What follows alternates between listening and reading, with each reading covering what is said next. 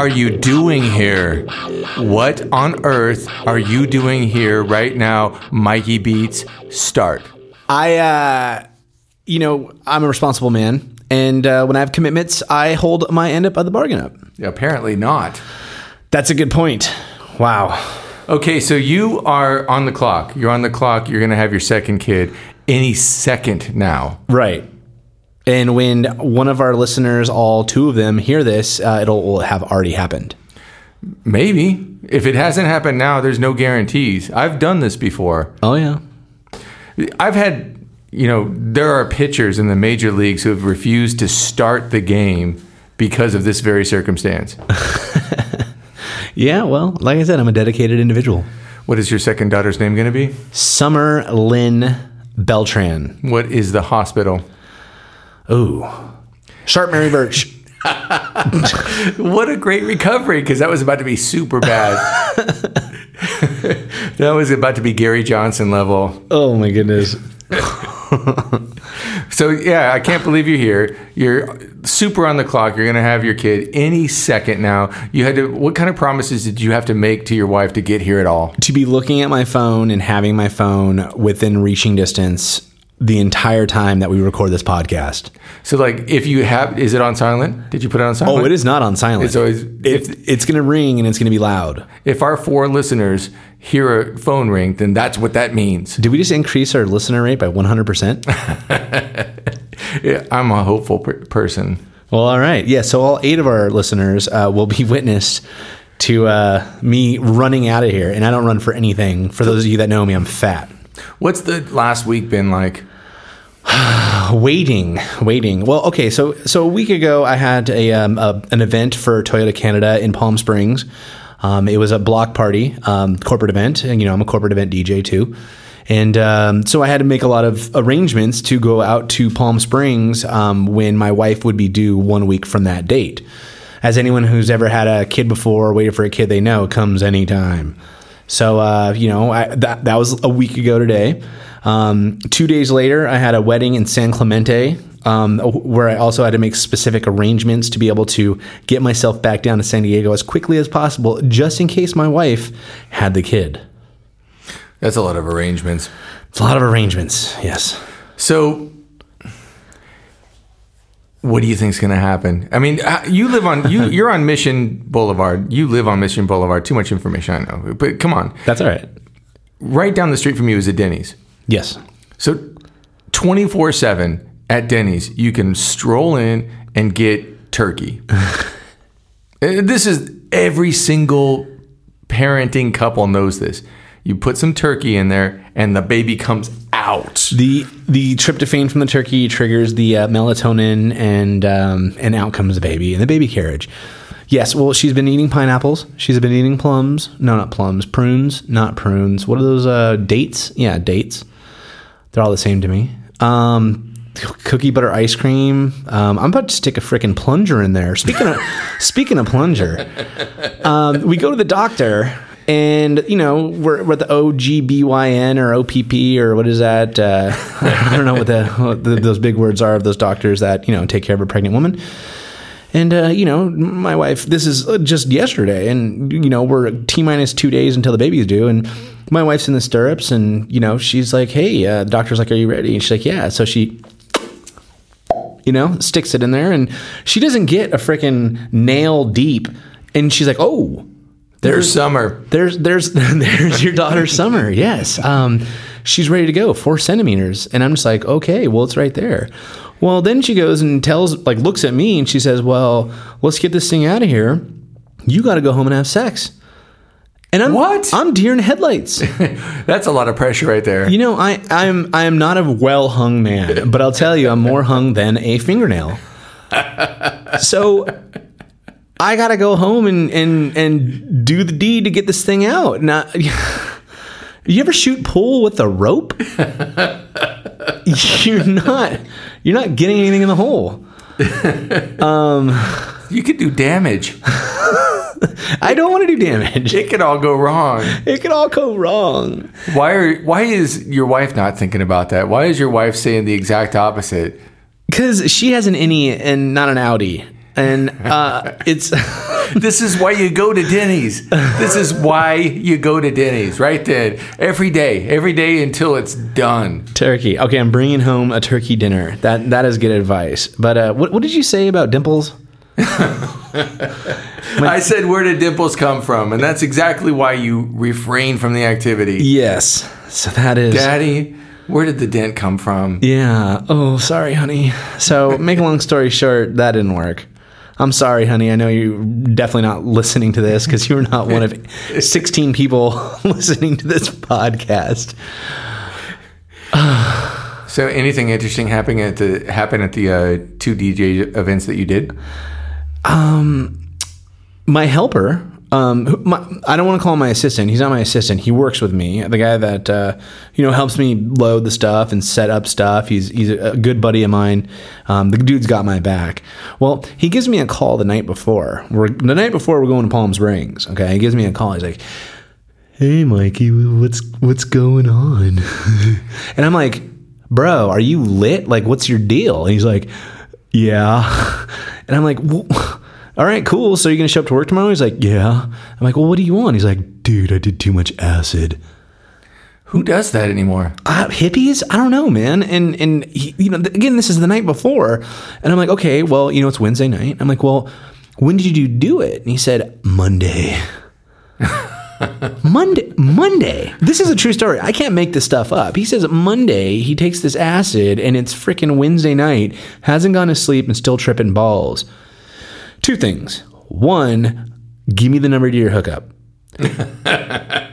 two are you showing up to work tomorrow? So we, he did, and you know, we, we, we did everything we needed to do, and it was good. So everything turned out Except he kept wandering off into the garden. You know, driving out to Palm Springs when you hit those those sol what are those? Not the, the giant fans. What do they call those things? The wind uh, Wind farm. Wind farm. When you hit that wind farm, and you're there at night, and you see these bright lights, he was really into that. As I would hope he would be. So, uh, but yeah, we got out there. Every, we handled everything, and then did the wedding, and uh, the wedding was good. Um, inter- interesting thing at the wedding. Uh, you know, I'm, I'm doing my thing. I'm in San Clemente. It's um, at the historic cottage in San Clemente, and if you've ever been there, it's right on the bluffs. Beautiful, beautiful, beautiful, beautiful place. Uh, you know, so I start DJing. I'm doing my thing. A lot of white people at the wedding, you know. So I take a generational approach, meaning I play older music first and get more contemporary as the night goes on. On the playlist, there was a lot of hip hop. So I was about to get into my hip hop set, and this brother rolls up to me. And he's like, "Yo, man, uh, you, do you take requests?" And I'm like, "Yeah, yeah, I take requests. Sure, sure. What do you, what do you, what do you want to hear?" He's like, "Yo, man, can you play me some Drake?" I'm like, "No problem." You know, I like Drake. Drake's got some danceable stuff. As uh, Freddie said, he is a little uh, depressing. He's always singing about losing a lover or something like that. But anyway, so he says, "Okay, Evan, man, play, play, play me some Drake." And I'm like, "Sure." And then he's like, "Hold up, hold up." I'm like, "Yeah, what's up?" He's like, "Hey, humor me real quick." And I say, "Okay, I'll humor you. Um, what do you What do you want me to do?" And he's like, "Close your eyes." And I'm like, "Man, I'm I'm I'm, I'm working. I come on." He's like, "No, no, no, no. Just just close your eyes. Humor me." I'm like, "All right, cool." So I close my eyes, and then he's like, "All right, just think. Everybody out here, they're all black people. What would you play?" And I'm like, "Shit, man, Luther Vandross." and uh, he agreed. You're such a sport for doing that. Hey, I feel it. Uh, he, he agreed, and I played the game. But that's not the answer he was looking for. No, he was looking for me to say Drake or Lil Wayne or, um, you know, I don't know, whoever, Nicki Minaj or something like that. And that's not How old am. I? What were the suggestions when you told me that story in, in rehearsal? You told me that story. What were the suggestions you were getting out of me? Ohio players. Oh yeah, yeah, yeah. Lakeside. Oh, that's bad. Yeah, yeah. Now, if you if you walked up looking for, hey, do you take requests? Oh, I'm expecting to hear ACDC, uh, Rolling Stones, um, all that classic white rock. Hey, can you play something we could dance to? Well, what what do you dance to? U2. Anything that Molly Ringwald danced to in any John Hughes movie, Oh my goodness. that'd be great, right? Yeah. Well, that's that's what I want to hear. So I don't know how I follow any of that. That is such good stuff. You're on the clock and you're still DJing and you're out in Palm Springs. Like, how are you going to get back? Your you, your plan involved a car on the highway? Uh, my, well, Don't you? Or did you have a helicopter? Oh, yeah, I wish I had a helicopter. Um, no, and, and obviously the guy on acid wasn't going to drive me back. So um, I actually hired a, another DJ for the day to go out there and stand with me. I'm so old. I remember when acid was a real thing, and I remember when no one knew what meth was. Wow, that is old. I know.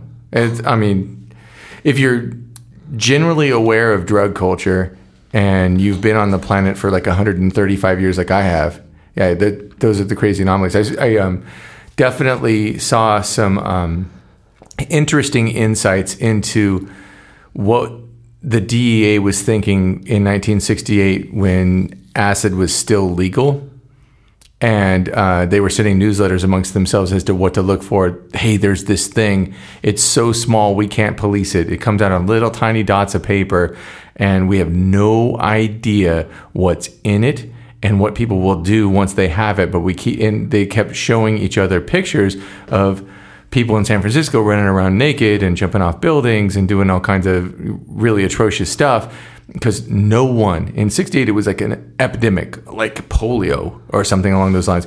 They had no idea where it was coming from what was going to be next and there's always the same sort of whatever it is 40 50 years later it's the same general vibe.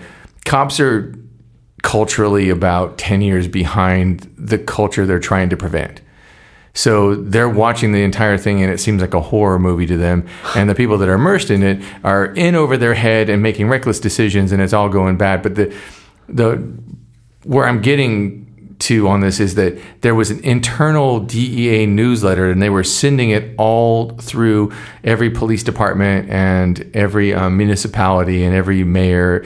Hey, we've got a problem. And there's an episode of Dragnet where they're talking about God, we just need to get the law passed to make acid illegal because everyone's taking it. We can't arrest anyone for it, and it's all going wrong.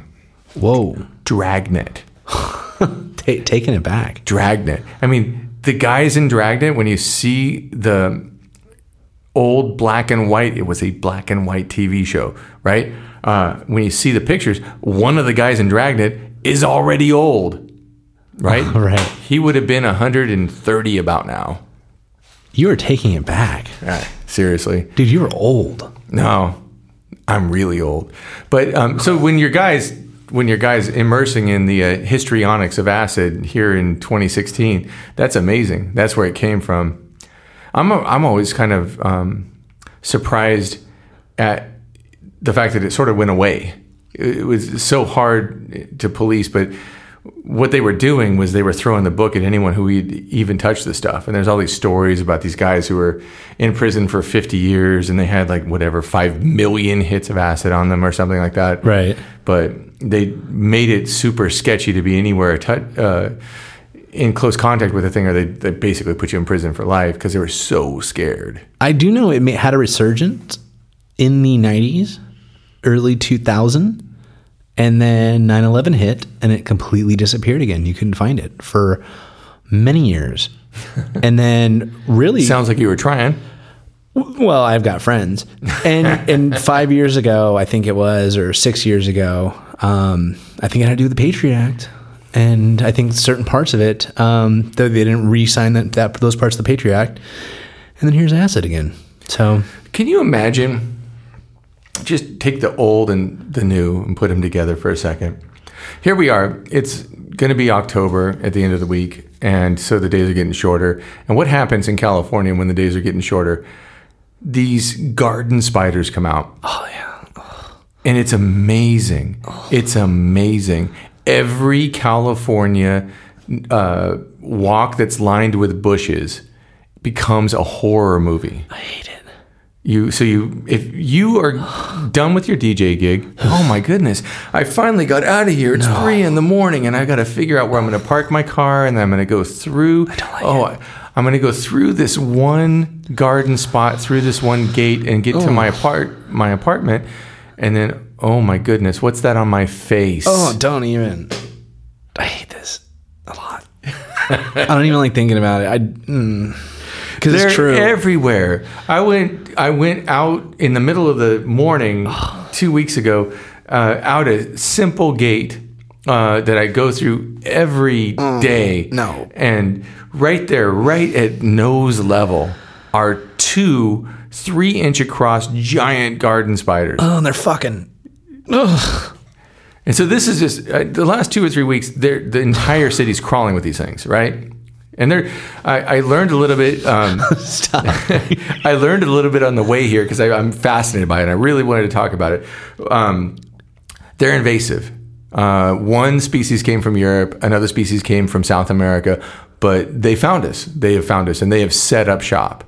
And if you go anywhere where there's trees or bushes that are taller than you around, you are gonna come face to face with these guys if you're not super careful, especially in the dark. So now let's cut to your friend and your friend, still high on acid from five days ago, is just walking down the sidewalk. What happens?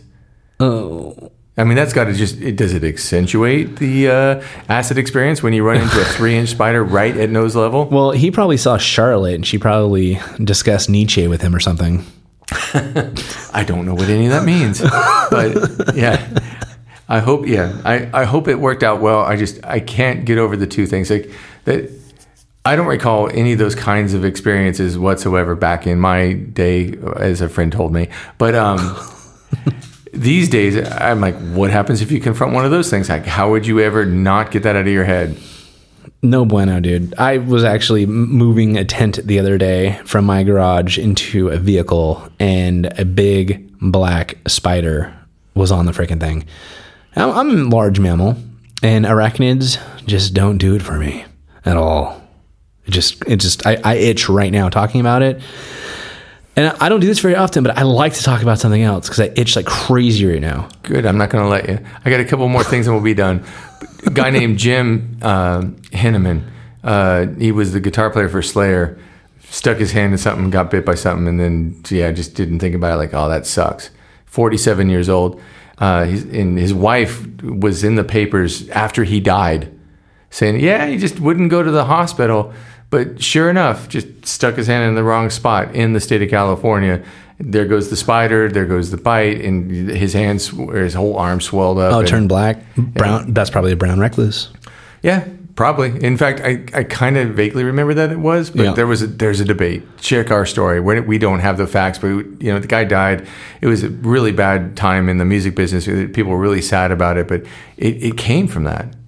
And I mean, you know, we've all got those. Uh, when I when I first moved back to California after spending an awful lot of time abroad, I came back, and the first thing I recognized when I'm in the in the state is there are black widows here, mm-hmm. and you will never forget the first time you encounter them. But you don't have time because you're going to see them over and over and over again. Stop. I am looking for a house right now, and I go in these old garages and just think about what little creepy crawlies are in the corner with little red hourglasses on their bellies, and I really don't like this. I itch everywhere. Anyway, all right, I will go on. Okay. I, I am super sorry about that. I don't I don't mean Just to take you the through the 32 trenches. people that are listening to this right now, sitting in their cars, are seriously feeling spiders on them. So We're fascinated. Uh, my whole family's fascinated. We try to make light of the whole thing. We, you know, they're, they've all got, um, all my kids have their favorite stories of like, hey, here's the worst thing that could happen. You know, one of my kids thinks he's going to, unfortunately for him, have walked through one of those webs, not realized he was doing it, and have the spider just attached to his back. And he's going to go through his entire day in elementary school with a giant four inch spider on his back. And no one wanted to tell him about it because they didn't want to be too scared and have a panic attack. and it's Halloween season, and that is that is popular garb. And not to mention the EpiPens are so expensive now. So if someone has an allergic reaction, Right. thank you, Mylan. those guys. And the other the other thing that I wanted to talk about, um, just out of a fascination for mortality, is uh, this week is the 38th anniversary of the um, PSA flight that fell apart over the skies of North Park. Oh yeah, terrible tragedy. And uh, did you live in town during that? That what? Mm, wait, what? What year was that? I think I was born in '79. Oh wow, What year was that? Right in there somewhere. Uh, I think I was still a sperm in my dad's nutsack. Um, anyway, yeah, so 38, so right in there. So it's if, if it's the 38th anniversary, 78. It must have been 78.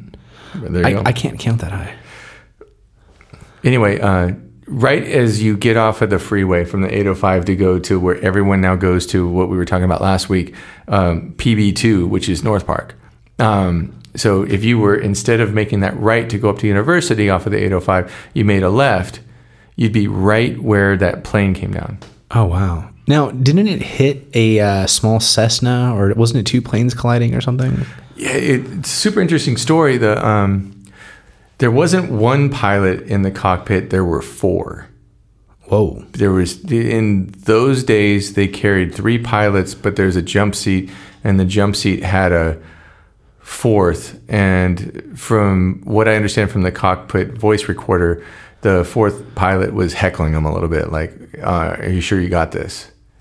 Um, and what wound up happening is the PSA flight actually hit the Cessna from behind at the wing and um, had lost sight of him and didn't see him. And, you know, I, in those days, the Cessna was practicing landings at Lindbergh. Huh. They don't do that anymore Right. for obvious reasons. There's one single engine propeller plane that comes in all the time uh, at Lindbergh, and it's a FedEx plane, and super pro, and it's in the lineup. But in those days, they were st- it was still sort of a civil aviation free for all, where if you wanted to go land over there, just go land over there, try to stay out of the way of the jets, and that ended all that. Wow. It's tragedy. So yeah, and at the time, um, 144 people was the single worst aviation accident in American records, and you know, eight people on the ground, 136 um, crew and everything on the plane, and um, I worked at the Union Tribune for a while, right out of college for the first five years. It was my first job out of school.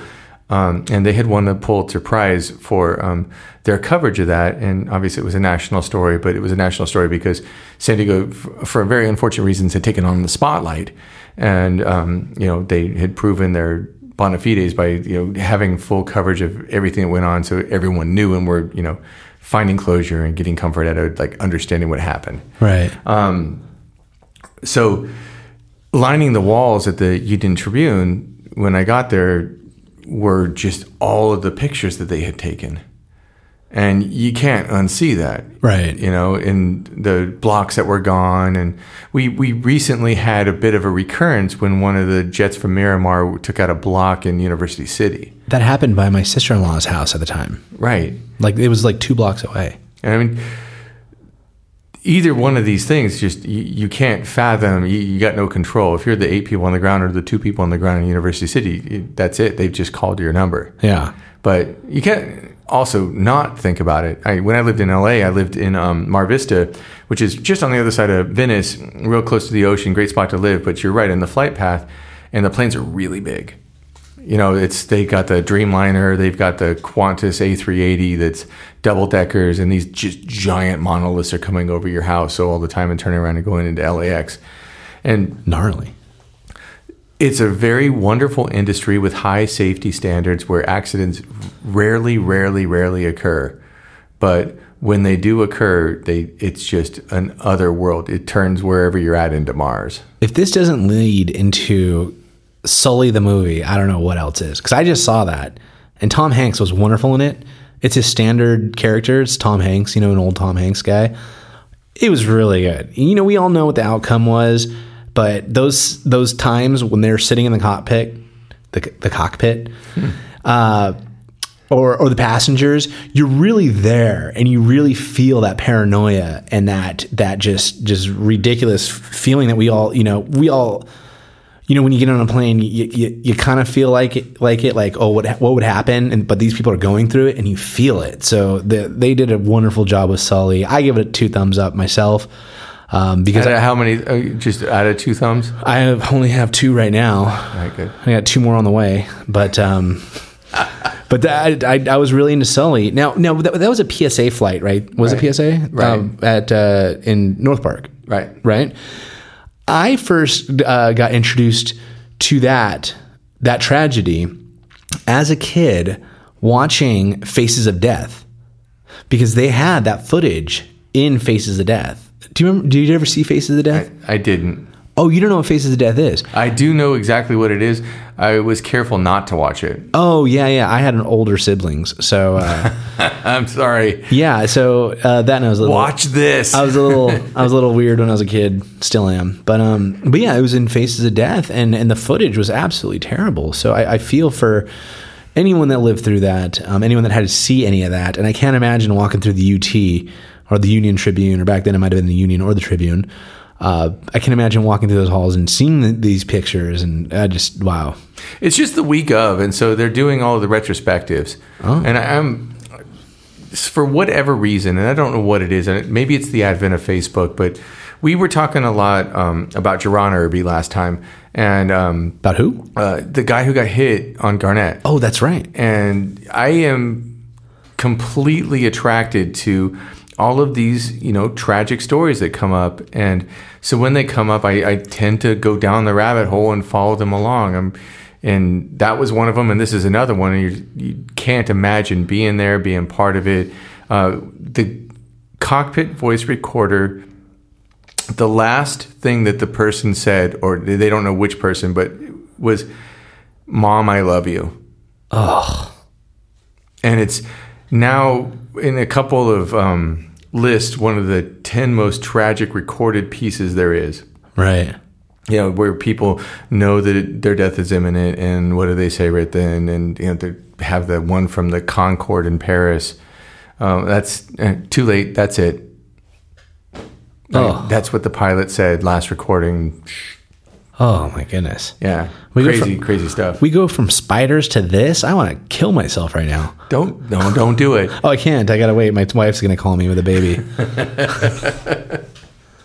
No, those are uh, those are just the things, the, the things that surround you, and you you you want to um, try to understand them and be thankful for what you got.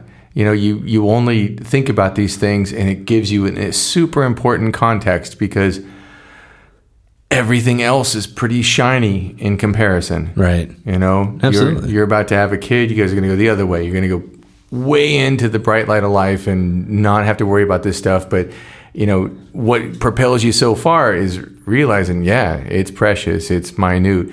And um, you know, we were talking about the the thing last week.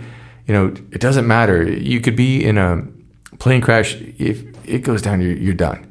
Uh, but yeah, don't get hit by a car either because you're going to be different for the rest of your life Right. right? So yeah, be careful out there. But most of us avoid all of that stuff just generally by being conscious of what it all means.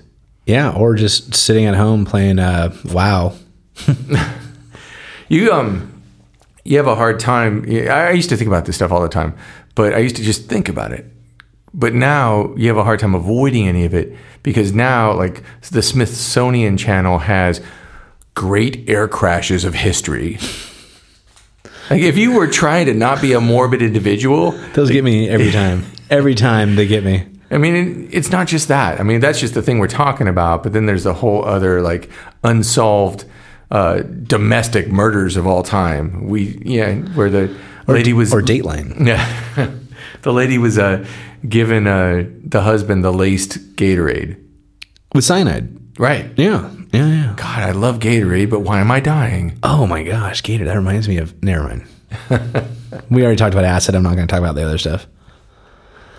Uh, you're not gonna talk about what other stuff. Uh, uh, never mind. Yeah, never mind. So, if I was ever fascinated by any one thing on the planet, it's a documentary I saw on Vice where uh, these guys in London they do nothing but steal things using credit card fraud. Their entire livelihood. They wake up in the morning and they spend eight hours a day figuring out how to steal stuff by paying for things on other people's credit cards and then selling it for cash. So it's easy to say, well, that was on Vice and that's really cute and that was in London. But do you honestly think that every city doesn't have at least some element of people just have decided I'm not going to work for a living. It is too easy to ju- simply live on the grift. Absolutely, absolutely, dude. You, you ever see that? Uh, that it's like a YouTube video or whatever it is about that ATM machine where the guy fixes a credit card reader onto it, Right. Then he slips his card, and then boom, it's gone. Like the, all your information, everything. Right. And you, I mean, just this week, uh, I was seeing notes on uh, Nextdoor about people who had rung one thing on at one 7-Eleven and the next thing you know, their card, a swipe was occurring all over town. Like that's here, that's San Diego, that's adjacent to us. And they did one transaction at a 7 Eleven, and the next thing you know, their credit card seemingly was the most generous credit card in all of San Diego, California. And at the same time, in multiple locations. I, I mean, I I don't understand it. It's just too easy for us to think, oh, that's just people in uh, the former Yugoslavia. That's just people in Ghana. That's people next to you with a credit card reading machine, just pulling information from your pocket. Well, plus, I mean, J1 visas, the entire world is here in San Diego at this point. So all that technology is, is you know, been imported. So you really could just, you know, you know, whatever you learned when you were back in Ghana or whatever you learned in Ramona. I mean, I don't want to isolate people who come from other lands. We, we're all capable of the grift. But there are people that just have made the same choice in life that the, the documentary subjects had made. I don't want to work. I don't want to get up and work for the man. It seems like it's going to sort of rip me off at some level. So what I'm going to do is I'm going to wake up in the morning and I'm going to see who can I steal from. And I've got my preferred method. I don't want to steal bikes, although that happens here. Um, I would like to just figure out how to get people's credit card information, figure out how to buy stuff on it, figure out how to sell that stuff, and then I need to make, I guess, around four hundred dollars or so a day. And every once in a while, I'll hit a really big one and I'll make five grand. So they're working, just not legally. That's their job. Eh, Well, Right. at some level, if you had to have job satisfaction and you're a big fan of the movie Office Space, you know, there's some satisfaction in that. Like, hey, I'm sorry. Um, I don't want to go and work at Qualcomm and hope that I wind up with benefits when I'm 62. I'm just going to go steal some stuff every day for a little while and make my own rules and make my own fate. That's And it- how how different is that from like every rap that Biggie ever had? right, right. It's just another way. Uh, Now, what do you call it? A grift? Yeah, the Grifters. You don't know about the Grifters? Uh, apparently not. It's a movie. Huh. Uh, John Cusack, uh, Anjelica Huston, uh, set. And why why this is important to us? Set at uh, at some part of it is set at the Del Mar racetrack. The grifters. Right. Big time, you know, sort of big time movie. I guess a lot. I mean, I actually had this conversation less than a, two weeks ago and brought it up to somebody else, and they had that same confused look on their face that you do right now. Yeah. Like, I don't even know what that word means, and you're telling me there's a whole movie and it's based out of San Diego? Well, as we always say on this podcast, FYA, um, we um, will put links all over the place so you can follow along with the conversation. You don't have to just wonder what we're talking about. And uh, as you saw from the last podcast, uh, there was about 50 links, and we had the really great experience of seeing the slow mo movie. Oh yeah. That was that was a big part of the links, and then I, I showed the movie to my family. The whole I can't wait for you to get him as a guest. I will get him in here. Definitely. Now back to the grifters. I thought that was like a 50s rock band that did Under the Boardwalk. That's the Drifters. Oh, okay. You see how I could confuse the two. I don't know. I don't know.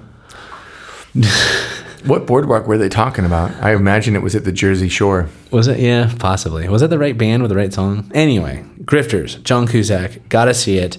People stealing my credit card. That was in the old world, though. That was like a James Bond movie of grift. Like, I will put the hundred dollar bill in the book, and then you will take the book, and then we'll have the hundred dollars, and then we'll split it. Like that's the old world where the diamonds are, or whatever. This is a new world where just get the camera where you can take a picture of the credit card, get a picture of the credit card, and then we'll go on Amazon Prime and send seven Maseratis to Yu- Yugoslavia. Right. That that's the new thing. Or like the giant bottle of lube with the freaking pump, the like fist pump thing, like the Astroglide. The what is it, sixty four ounces? Not, I mean, I'm just kidding. I'm so old. I have got to remember that there's no more Yugoslavia. Oh, what is that now? Bosnia Herzegovina. That's one of them. Montenegro, Oh, Serbia. There's a in in apparently one of your new um, neighborhoods. Uh, there is a great Serbian Orthodox church. in Linda Vista, That's in Bay Park, Bay Park. right, right up the hill. Really? That's interesting. When I was house hunting in Linda Vista, right there on uh, Alcala Drive behind USD, there was a Jehovah's Witness church on Linda Vista. And there was a, pardon me if I don't pronounce this religion correctly, but it was like Balii or something like that, that has like 300 million followers worldwide. I never knew what it was. It's basically a religion where they believe in, um, like every single religion's God is just uh, a different manifestation of the same God. It's all they're all one God, but this is a religion that believes in one God, but doesn't believe in uh, voting rights for women. Sounds like Linda Vista to me. Oh my God, is my wife pregnant? Oh, nope, no, false alarm. not to be uh, segregationist in any way, but I mean, I definitely that that's where all my reggae flyers go. That's that's the hotbed of reggae in town. Where at the Jehovah's Witness? No, Linda Vista. Linda for Vista. that very reason. It's like one of the most wonderful neighborhoods. We go to the farmers market. We go everywhere. We love the neighborhood. Oh, you you hang out at the Viet Dong parking lot? Oh hell yeah! The Viet Dong. Right. Oh And- wow, Yeah, and it's a, one of the best places to get gas for your car. I didn't know that. Yeah, it keeps going too, and it has it houses the um, BMX park for kids. I mean, Linda Vista has a lot of everything. You know what they don't have is good educational programs. The school What? district is terrible. Are you kidding? Francis Parker is there. Well, Francis Parker, but I don't want to pay thirty-eight thousand dollars a year to send my girls to school. Scholarship. Oh, well, I can work on that. I know. I mean, hey, you got connections in the city at this point, right? You know, I got yeah, I got connections everywhere. That's just a little difficult. But we were looking at a property right there behind USD, and that was that was a school district, and I don't understand why is you know Montgomery Middle and Kearny why are those tests so low? You know why why is that any different from Bay Park Elementary, Marston Middle School, in Clairemont, or or PB Middle, Mission Bay. I don't understand why the San Diego Unified School Districts and all school districts aren't the same. I'll tell you. Number one, I, I get to start from the most positive thing. Um, thank God you care so much that you're paying attention right now as your second child is crowning. Like, hey, what are the junior high schools like in the neighborhood? I'd like to buy a house. That's the most awesome thing in the world. But it. then there's a short answer. The short answer is it's not San Diego Unified School District's responsibility to provide an equal education throughout their schools. It's the neighborhoods themselves and the community of parents that create those different atmospheres. It's the summation of parental intent by school district that creates those results. Oh, And if you don't get that, and if you continue to blame a school district for the results in your neighborhood, you're missing probably 80. This is, this is the 80 20 rule incarnate. right. Now, the 20% is what gets complained about the most.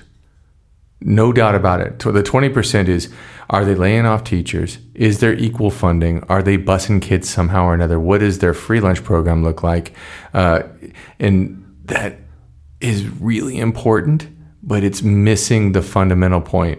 It is the collective and aggregate intent of the parents that drives the results of the school. Wow. See, this is knowledge for me, and I, I, totally admit when I don't know about something. And and as as right now, as I'm looking for property to buy property and trying to be forward thinking, this is something I didn't consider because a very large portion of Linda Vista, as you know, as you go up Linda Vista, you know, I grew up at the base of Linda Vista there in Bay Park underneath USD, um, and you know, we call Linda Vista Road the Ho Chi Minh Trail not being racist, just being real. I mean, tons of Vietnamese, Laotians, Thais moved to Linda Vista, you know, after they left their, their homelands, you know, was it the, the mid 70s and whatnot, after all the wars. Um, so there's an intense concentration there of, you know, of, of parents that just speak Vietnamese or just speak Thai, and their children are bilingual. So that actually makes sense that you know the, the parents can't give them the push that they, they need.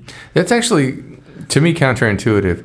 Um, I think of um, most of the uh, refugee populations that had come from, from Southeast Asia to be some of the more intense household structures that there were, where they were, in fact, um, where the parable of the tiger mom had come from. Uh, the, they were driving education as a fundamental facet of their family structure, and they were so that part remains a mystery to me. I just don't think that that's the wide result set that you have in Linda Vista. You have uh, some of that, but you also have some of everything, and um, it's a very mixed neighborhood where you don't quite have complete family structure and don't have quite complete parental structure at the same level you have even in Clairemont. Some of the schools in Clairemont have turned into these these hot pockets of absolute gold mine. And um, you know, to understand it, I don't live there. I can't ex- exactly explain it, but I know where it comes from and what the results look like, and that's where I would look first if I'm looking at how the school's results look like. It's, it's the neighborhood around it, and Oh, that's where it's going to come is from. that my wife? No, no, baby. now, Double false alarm. You know, so so yeah, so we're, we're going around Linda Vista, and you know, there's a dividing line in western uh, Linda Vista as you're, you know, as you pass USD, um, you know, it, it starts getting pretty, for lack of a better word, ghetto up in there because I've I've been on those streets. Kramer's one of the streets up there. And you drive through those neighborhoods, and there are the chain link fences in the front yards with the bars on the windows, and you know all the, the family furniture and everything out in the, the living room. And then you know if you go east of Glidden, it gets it gets like that. But then if you're west of Glidden, it's you know Alcala Knolls an area. It's actually pretty nice, and you get some you know pretty decent views. It's just amazing that that street happens to be the dividing line. Anybody with eyeballs can tell you that that zip code 92111 is one of the big next steps in gentrification. Has There's to be. no doubt about it. Has to be. And uh, you just go to the worst block and buy the house with the most land under it and just sit and wait. The schools will come. If they don't show up right when you like them, uh, you Wait. have the option of optioning to a different school and put them somewhere else. But it's what you make of it. And those, there's a lot of can't miss. And you look at how the development of Clairemont has um, started to really get momentum, and you'll see what's going to happen in Linda Vista. Right. And I went to Clairemont High School, and you know, you go over, you go up. You know, we're right here. If you go up Ariane, it turns into Jutland. You take Jutland up, you hit Idlewild. I mean, there's some serious white trash up in there, Right. Like, like gnarly, like meth and you know whatever else they're doing. Um, pretty intense. And in the '90s, you know, I had friends that lived over there in those duplexes, and you know, is is is pretty it's pretty gnarly. But now I start driving down these places, and gosh, these places are going for th- these flip homes are going for six hundred grand, six hundred fifty grand for half a freaking duplex. You know, on that are sharing a plot of land. It's like, oh my goodness, like how did this change so much in you know twenty years and whatnot? It's like it's insane. I think you're right about Linda Vista too. I, I you see. You, it's there. There's certain cul-de-sacs I would go down, and mind you, I combed Linda Vista and Birdland right across, you know, the 163 there. And I went in every little nook and cranny, and you start hitting some of these cul-de-sacs and some of these views from up there. Mind you, it's Linda Vista for uh, you bilinguals out there. You know what that means. There's some amazing views in these cul-de-sacs. These houses are starting to look real, real nice. So I think you're right about that. I think Linda Vista is the next hotspot for the real estate in San Diego. One of my friends, Carlos Cota, bought a house in Bay Park for $110,000 um, from an old sailor who was retiring and wanted to like not have a house anymore. And it was a tear down, and but it was on a big plot of land, and the big plot of land was on a hillside, and the hillside was sitting right up over Morena Boulevard, uh, you know, about block and a half up the hill. We just could see all the way out to Point Loma, and the whole thing. Oh my gosh. hundred ten thousand dollars, and they did like one renovation, and they were suddenly in three something, and they did another renovation, they were suddenly into eight something, Yeah. And you know that's you know the San Diego two step incarnate, and it, you just got to be ready for that to happen. In, in a lot of these neighborhoods, there's a lot of them, and I, I think that one you were talking about, Idlewild, the stuff right above uh, Costco, um, that's definitely going to be next because it's two left turns in La Jolla Shores. Right. How on earth can that stay in the state that it's in right now? Right now, it seems like such a nutball place, so close to paradise. Right. It seems like it's almost pinned in. It's pinned in by the 52 and the 5 and Costco and all that stuff. And because it's sort of sequestered like that, they've gotten away with having, you know, for, with missing teeth for a second. And that's not going to last. Right. We were just over on a uh, Gaylord Street, which is uh, in between. Um, you know, you're, you're looking at the 52 out at the backyard in between Regents and Genesee, and that was a flip house going for 650 grand, and it just has this. It's three bedroom, three bath, single family home, and I found out through my realtor that that place had originally sold for five hundred and five thousand dollars cash for this just completely beat down house and then you just you know shine it up, make shit shine, and now they're selling for six fifty. I mean, this is just outrageous. Who can afford this stuff? It's insane. I mean, I'm out there affording it, but it's just ridiculous to me. Where does where does this money come from? What's going to happen when you know all the all this you know the inventory comes back and all these expensive houses? Who's going to pay for all this stuff? um, you can't deny that a lot of the change that's coming is, is income driven, which is a, it's a new language for San Diego, but it's inevitably here. Like there are people that are able to afford those things. Uh, a lot of it has to do with two income households. A lot of them has a lot of it has to do with the, the development of the professional sector in San Diego in a way that it wasn't really there before. We have a huge uh, uh, biogenetic growth sector. We have residual stuff from having three major colleges. We, there's uh, you know we ha- actually have a defense economy that never went away. We thought we've been predicting its doom forever. So now you've got these competing economies, and then you also add the fact that um, if you had to name the chipsets that were running most of the cell phones in North America, you've got to name two different Qualcomm chipsets right? Right. Hey, that is new stuff for San Diego, uh, where you've got some economic crossroads where you've actually won. So, yeah, there's going to be some people that can afford a six hundred thousand dollar house, and if you ever really want to understand what is driving the economic price of lodging, house, real estate, whatever in San Diego, you might want to keep an eye on Santa Monica.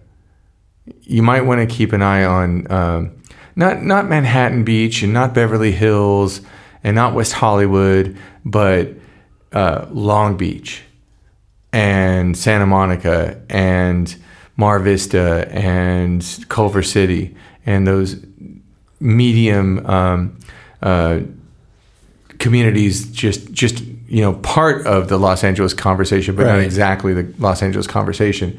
And those guys are about 185% of what San Diego is. You, so you can be in La Jolla thinking you're in Beverly Hills and you can go and try to buy a house in Santa Monica right now and what would what 1.8 million dollars in La Jolla would get you would cost you about 3.2 in Santa Monica. That's madness. My my brother-in-law and my sister-in-law bought a house, I think it was 2 years ago, 3 years ago, Mar Vista up there like you're talking about I'm pretty sure they paid 850, maybe 900 on the market right now, like 1.1. Right.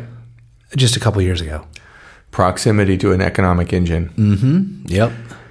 So there's this other thing. Um, you know, um, for a living, sometimes you and I we do events, and we're um, trying to figure out the science behind it. Uh, we want to sell more tickets to Oyster Fest. We want to sell more tickets to whatever we're doing, and that seems great if we were operating in a vacuum.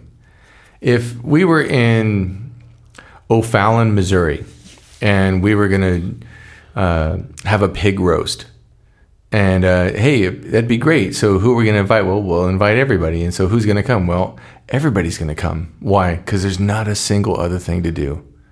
In O'Fallon, Missouri? Maybe. Maybe they're going to have. Uh, Where did you get that? Well, I used to live near there. That's a place. Yeah. I thought Missouri was a city. Missouri's a uh, state, It's a state. right? Oh shit. All right, carry on. It's Sorry. the show me state. They got St. Louis, they got Kansas City, two football teams. Wait, oh, down to one. Wait, Kansas City is Kansas City. Kansas City's in Missouri. Yeah, isn't that awesome? What? Right. Um, so Anyway, sorry, sorry, sorry. Brain, brain fart, pregnancy brain. Go ahead. no, no, it's it's all good stuff. We- We're if you're in O'Fallon and you have a pig roast, uh, you chances are you get everyone to come unless NASCAR, right? Because everyone would be there, or unless you know something similar, rodeo, whatever. All right. So great. We're in San Diego. So any weekend in San Diego, is there just one thing to do? No. Right. What was last weekend like? Here I am. I'm trying to sell tickets last weekend. I mean, what I do for a living, I want to sell tickets to all my stuff. I got it, it's great. I, I've been, I've seen this movie before, and it's it's amazingly difficult to swallow. It's just I can't believe it's that difficult. But we had the Miramar Air Show, Check. right? We had the Adams Avenue Street Festival Check. we had um, Giants Padres. Check. I mean, I could go on. We haven't even got to music yet. Right. Well, so, eh, you know, Adam's Avenue, sure, but um, every weekend from the fair until Halloween, Halloween. Yeah. it's it's like that. So what's going to happen this weekend? Oh man, we have uh, Cross Festival, Crossfest. Oh, uh, uh, Beach Fest in Pacific Beach. right? Fashion Week, Oh, Fashion Week. That made a comeback. Uh, Chargers home game. Chargers home. That's right. I gotta sell my tickets because they suck. Uh, TwitchCon. TwitchCon gaming festival. Mm-hmm. Right. Who do What's you? what's sustainable, and what's sustainable here? And like, how many people are just completely checked out and they're like, and uh, surfing, and uh, tough wave. mudder. Yeah, yeah, Right. yeah. Seriously, college games and oh my, I don't, I don't know. I've never. There's been, I mean, you look at like Comic Con weekend and all the things that go on because during Comic Con, and uh, I don't know if if there has ever been a weekend where it's just like, okay, it's just too much. The city just melts. I, I've never, I've never seen it. I um just see fractional everything that any any one of the things can can suck all the air out of the room. Um, Miramar gets astounding numbers for their air show. They post whatever two hundred fifty thousand in eventual attendance over two days, and it just it goes crazy. I don't even know where they park all those people or how that all works. Um, I tend to watch that thing from the uh, top of Mount Soledad. Works fine, you know, clear day. But it's never just that. It's never just the fair. It's never just the horse races. There's Right. there, there's not a weekend at this point that goes by that doesn't also add a beer festival, I was gonna say that. right? Mm-hmm. It doesn't add any of like a myriad of other activities. And now we're in Oktoberfest land, and like every sub community of San Diego has an O- Oktoberfest now. Mm-hmm. And like North Park, you know, PB2 has Rocktoberfest Right. and just throws that in. PB's Polish Fest over at the Polish Church over there on Grand Avenue. Man, they must have the best sausage ever. Uh, the Kishka uh, potato pancakes, my personal favorite. I love it. I don't know how to solve that problem. Um, I also don't know like if we could even name every variable, but it does seem like um, there's entrepreneurs at every edge of it trying to test the limits of it by trying to put another congregational activity um, on every single weekend where the sun's going to be here and the clouds are not Right. Right. right. and they're never ever going to stop and it's like every economic class you've ever heard of um, they won't stop until they get burned beyond all recognition and then they'll stop right. and i mean CRSSD started strong had a off year and now they're a leviathan they're now in the coachella land where they're going to sell out and they're going to keep selling out forever. And that's it. So it's now just like the Miramar Air Show, that they're 40,000 tickets out of the market. You know, I had a conversation with a radio station this week about, hey, so what are you going to do when we run our big Christmas show? And I said, well, I'm going to run Spanish language programming, of course. You know, we've all been trained now in the market to react because the city can't really sustain it. I will add, I did come from Los Angeles, and Los Angeles is amazing in its impenetrability. That you can have seven nights of Adele at Staples Center and still sell tickets to Sarah McLachlan at UCLA. Wow. Like it, it does LA. not make sense. And that's why I don't like LA. 30 million over there, 6 million over here. You would think with whatever we are, I don't know what it is this year, sixth, seventh, eighth largest city in North America, we'd still be able to have uh, an even handed distribution of stuff and do whatever we wanted. It just doesn't exist. Uh, You do too much one way, whatever other events are out there are all like begging for change. Right. You know what we forgot to mention last week? What? What was that thing that was going up um, Del Mar? Um, there's a festival in Del Mar last week. What was it called? I don't remember. Did you go? No. Maybe that's why you don't remember. I had a wedding. I don't know. It was uh, Del Mar Fairgrounds. And Oates, Hall played. Hall Hall and Oates played at your wedding? I mean, I'm trying to get you to say it. We we forgot about KAABOO. Did we get any attendance records? Did we set any? Did they set any attendance records? Did you hear anything about KAABOO? I know everything about it. Uh, dude, you're not going to share with the with the rest of us? I'll tell you whatever you'd like to know. Um, well, we, we have just a couple more minutes here. Um, d- did they sell out all three days? Definitely not. Um, But hey, look, um, here's the, what you need to know. If you need to know anything about how the festival ran, thank you. um, they did marginal business on Friday and they did marginal business on Saturday or Sunday, but they did a substantial business on uh, the Saturday, the Aerosmith Saturday. They had a big drawing act on the night and wound up getting up around forty thousand people for the first time in the festival experience. Um, and I think that is probably going to be their watershed moment, and we'll see them next year. And they're going to try to add a second night where they have as good a numbers. That um, if you look at what they did last year, they did um, very very marginal numbers all three nights with big headliners and you know running upstream like we were talking about versus everything else that goes on in the city and all the options that all the consumers have and not really being a destination festival. Um, so this year they had a good night, one good night, and so they're going to build from that. And so we'll see, we'll definitely see them next year. I think they're going to bet very very big on what they put on their Fridays and what they put on their Sundays to try to change those numbers and get them to be commensurate with what they got on Saturday. And now I think they can see it. Is KAABOO good for San Diego music scene?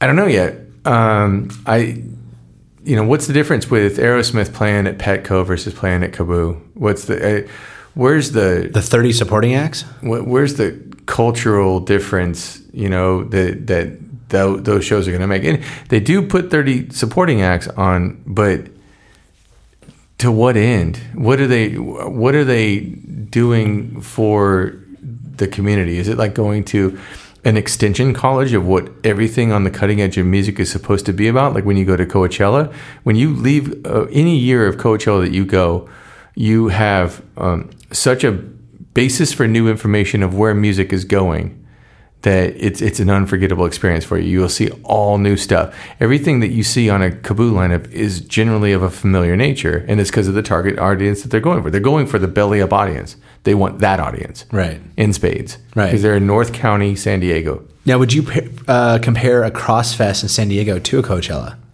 as far as the cutting edge? It's cutting edge because I mean, you can't tell me right now what the genre is that Cross is going for. I can't nail down to one. Right? I don't think anyone can. Anyone who says that they can would be saying the words, but the words wouldn't mean anything to 95% of the population. Thank you, Johnny Shockey.